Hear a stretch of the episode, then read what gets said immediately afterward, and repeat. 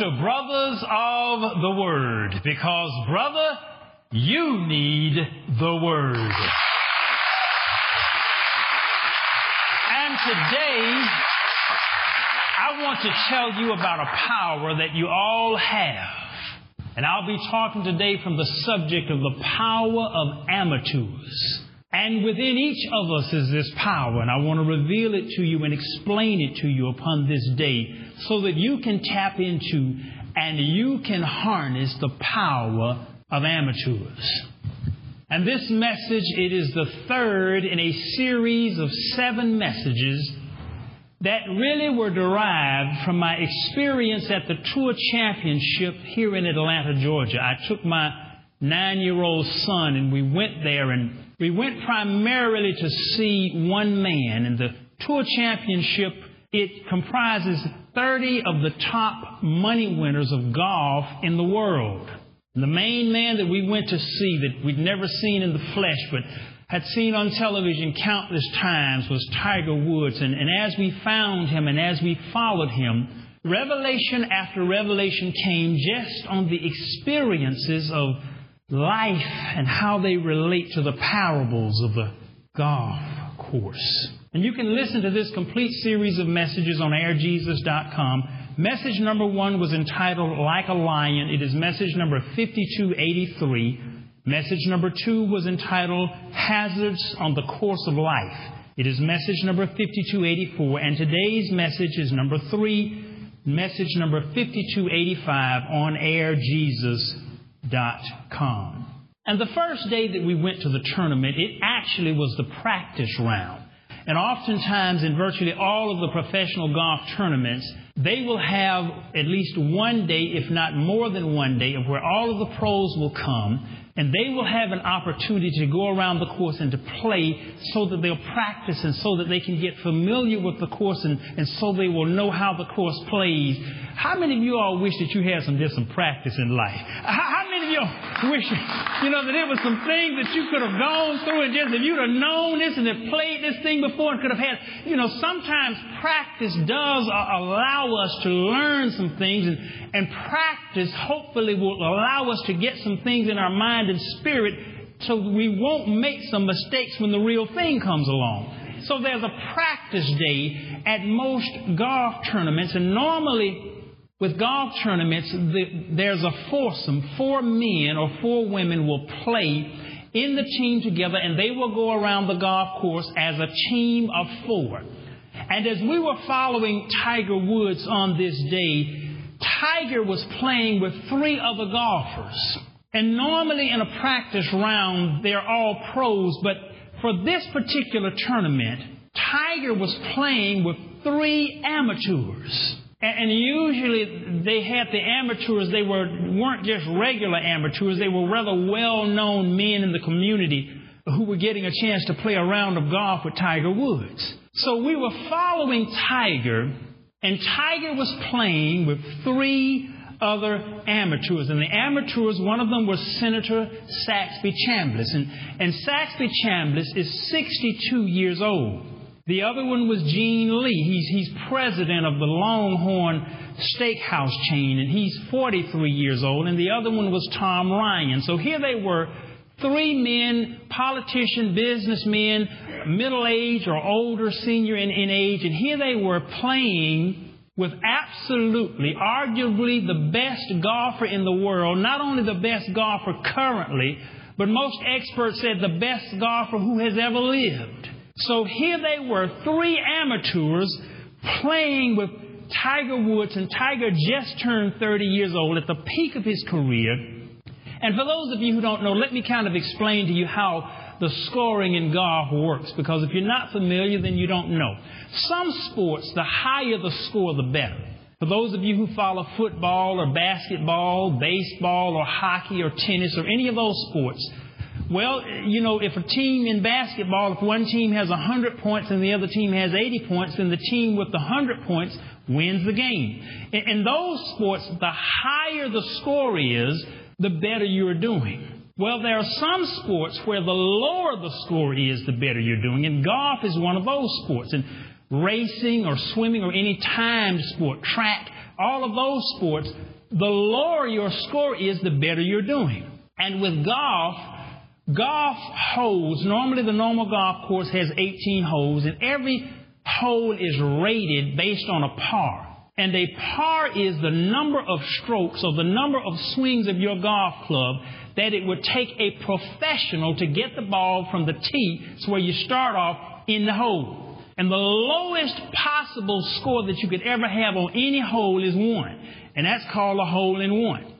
But normally golf courses, they're, they're, the, the holes are part either a three, four, or five, meaning it should take either three hits four hits or five hits to get the ball from the tee to the hole. And most courses, they have a par totally of 72 for the 18 holes. So here I was, my son and I, walking around this golf course looking at Tiger Woods playing with three amateurs that basically no one really heard of in terms of actually the golf game, because that's not their profession. They were just amateurs. And yet, when we got to the end of the course, I saw something that absolutely shocked me and was a major revelation. During the course and along the course, there's a fellow who walks around with a pole, and on the pole it's a big white poster board. And on the poster board are the scores of each of the members of the, the team. And as I walked and looked around, there they had Tiger's score at the end of those 18 holes. And it had for Tiger minus three. And that meant that Tiger was three under par. It, it means that, that, that he had hit three less strokes than what was normally deemed perfect for a professional. It means that he had done three better than perfect. So here Tiger was walking around with a score minus eight.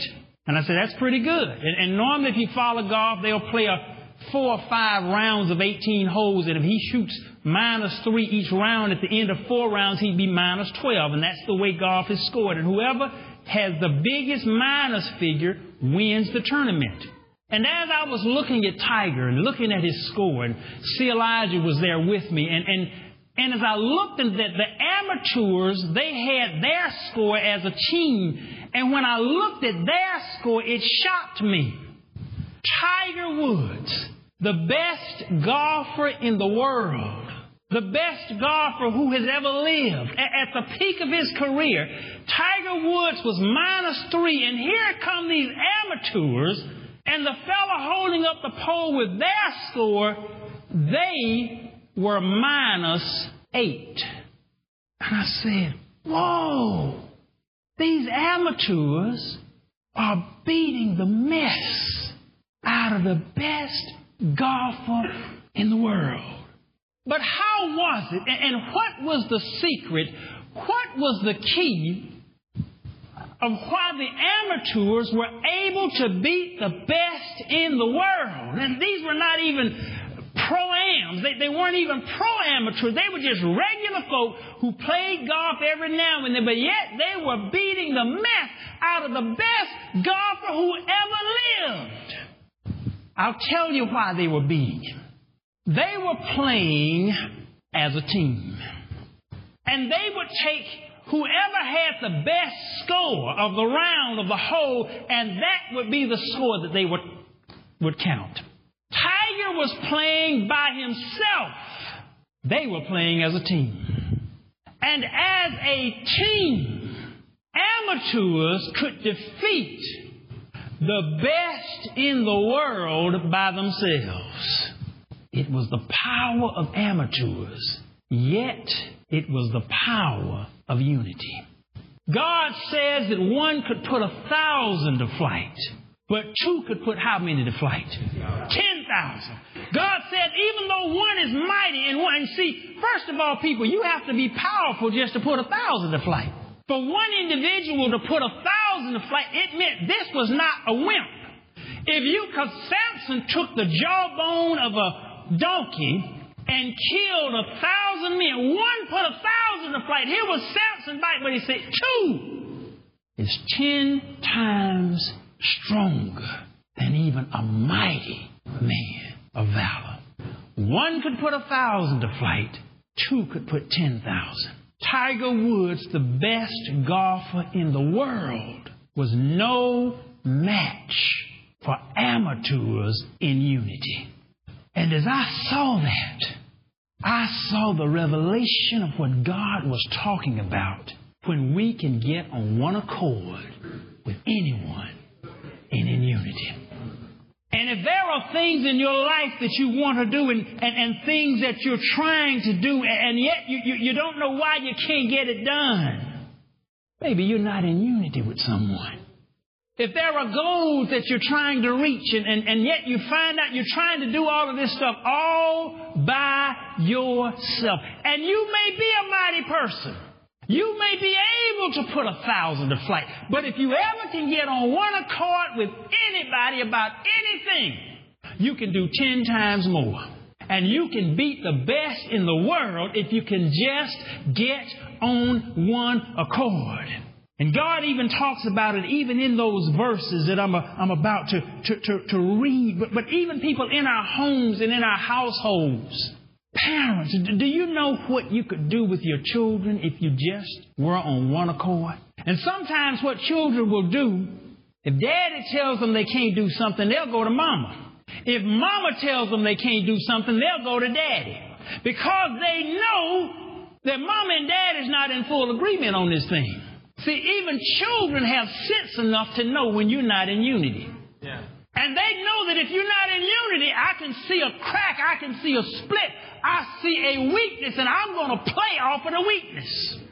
And the child will go in and he'll play off of the weakness and get his way because the child, though they may not be educated, may not have a doctorate degree, no master's, no bachelor, no, no high school degree, hadn't even come school, even when they are still in kindergarten, they have sense enough to know when you're not in unity.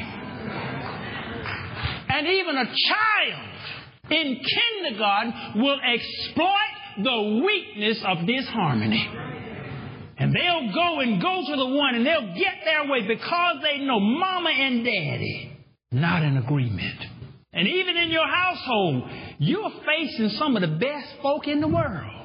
Every time you pass by and drive past a fast food restaurant with all of the greasy, fattening, salted food that's terrible for you, do you know those kids just go to holler about they want to go there? Why? Because some of the best marketers in the world have been influencing the minds and the spirits. You're up against the best in the world. So how do you deal with facing your kids and their they're being inundated with the best in the world. But if they know mama and daddy are silently in agreement, and there is no gap, and there is no weakness, and there is no crack, they know and they can sense the unity, you can beat the best in the world in anything.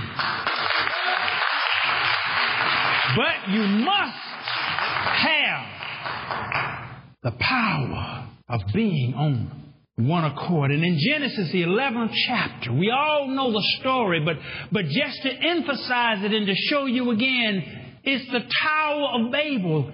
Genesis, the 11th chapter, beginning at the first verse. And the whole earth was of one language and of one speech. And it came to pass as they journeyed from the east that they found a plain in the land of Shinar.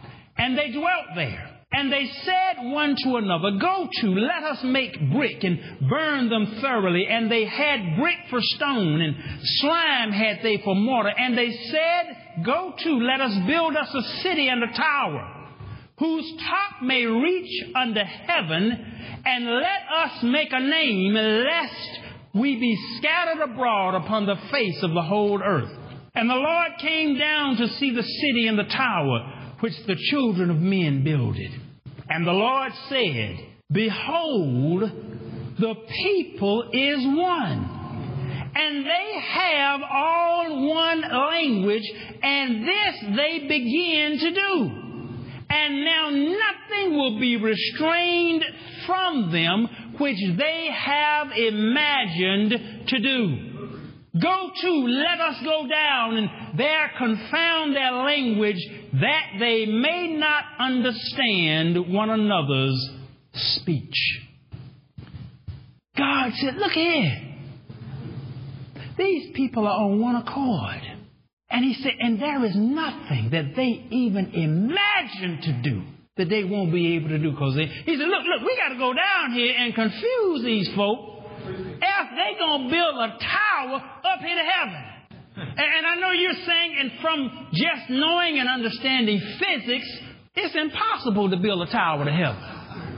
It's just absolutely impossible. When, when I flew a plane, I flew a Cessna 152.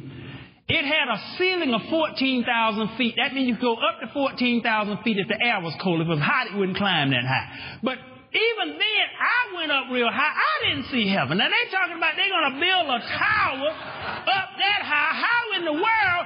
See, first of all, by my mind, it is absolutely impossible to build a tower to heaven. But I don't have anybody want to call with me about building a tower to heaven. if there was a whole nation a whole people. See, I can't even imagine. My, and I have a very vivid and a very good imagination. I can't even imagine trying to build a town. See, when you're not on one accord, when you don't have the support, when you don't have the unity, it's some stuff you can't even imagine doing. I can't even imagine trying to. I don't even see in a point of physics how it's even possible. I cannot even visualize it. But if a whole people were together, on an idea to where as an individual it was utterly impossible. God says nothing they even imagine will be restrained from them. God didn't even use correct grammar. God says, He said, Behold, the people is one. You know, now that, that's incorrect grammar all day long. Anytime the subject is plural, the, the, the verb is always are. It, it should be the people are one. God said, He said, them folk is on one accord. You understand that? God used even improper grammar. He said, the people is one. God used a verb that was reference to a singular subject. He didn't even see them as plural. He saw them as one. He called, he said, the people is one. And when you get on one accord in anything that you attempt to do, my father said, he said before he was married, he said, if I can just get one somebody who thinks as I think, and can see the vision, there's nothing in the world that I cannot do. If you can just get on one accord with just even one person, things that you now deem to be impossible, you start to see coming within your vision. And God said, Look, we, we have to go down here. We got to confound them because else they'll, they'll build a tower to heaven. And, and, and see, the tallest building right now is actually over in Taiwan. It's 1,671 feet tall. That's nowhere near heaven. Man, with all of his engineering technological skills, still can't get close to building a tower to heaven. I mean, so, Pastor, that's impossible. It's impossible because there's no group of people on one accord. I've got news for you. There's no church on one accord. Even, do you know there are over 70 different denominations, all from this one book? There are over 70 different denominations from this one Bible, and many of them are mutually exclusive. What do you mean mutually, exclusive? They all say, look, we, we the only ones right, and everybody else dead wrong and gonna bust hell wide open. So, uh, and this is all from the same book, and it's not just Christianity. Every other religion that you study is the same way. I don't care what religion you go to, they have factions, separations, divisions, denominations, splits. That they cannot get on one accord. Even in a spiritual sense, even the holy men cannot get on one accord. Yeah.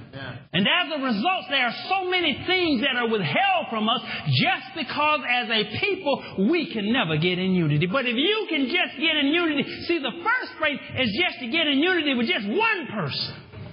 That's why Jesus never sent the disciples out by themselves. He always sent them out two by two. And if you can get on one accord with just one person, and, and when you realize what God said, His real purpose was not to confuse the language. He said, Let me go down and confound the language so they can't understand each other.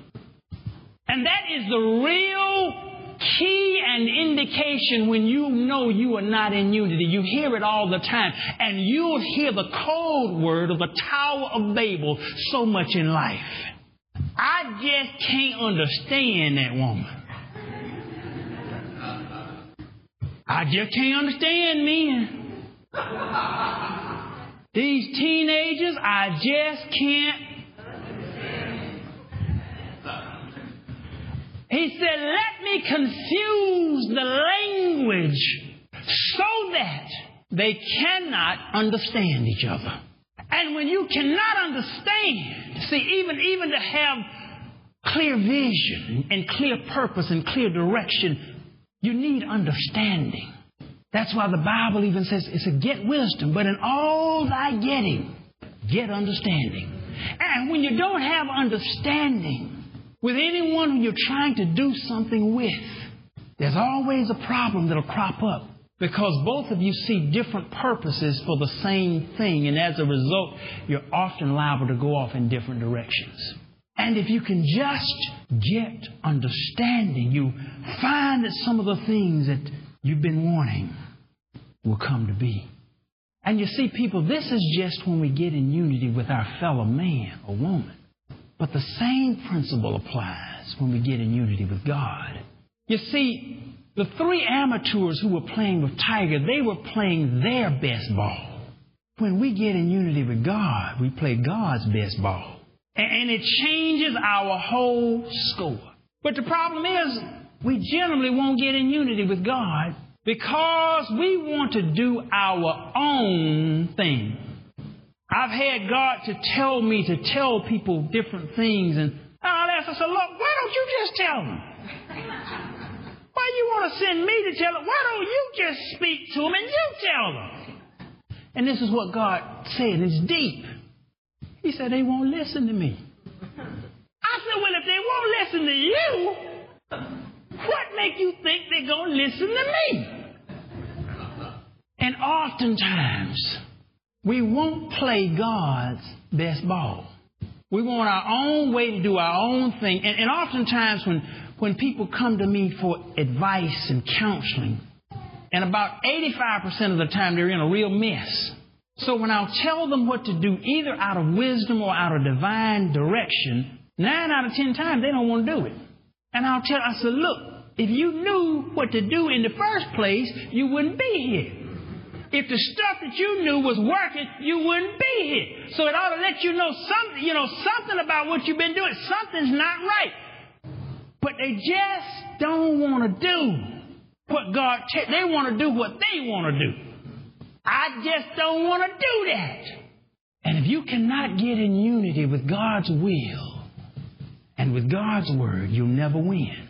If you get in unity with His will and with His word, you can beat the best in the business. Because Satan is pretty good at his business. I, will have you to know that. He's, he's pretty good.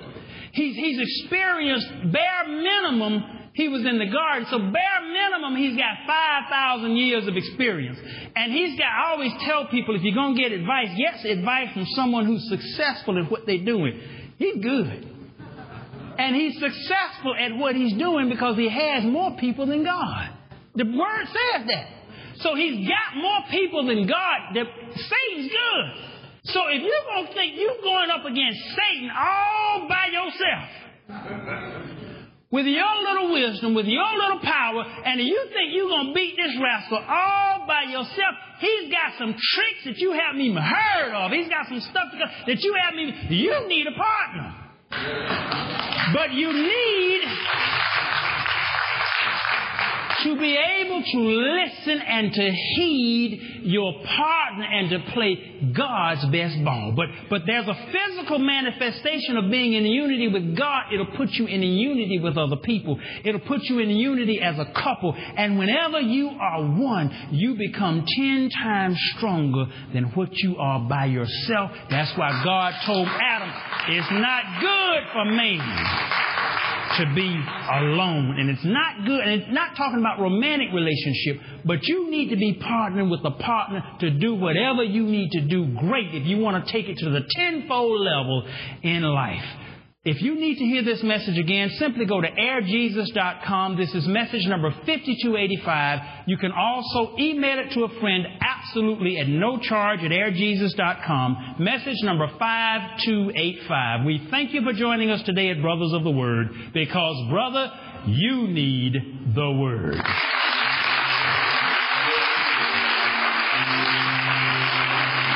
Amen, amen, and amen, amen. And for those of you who, at disunity with your partner, go get on one accord and watch stuff change in your world and watch your score in life change for the better.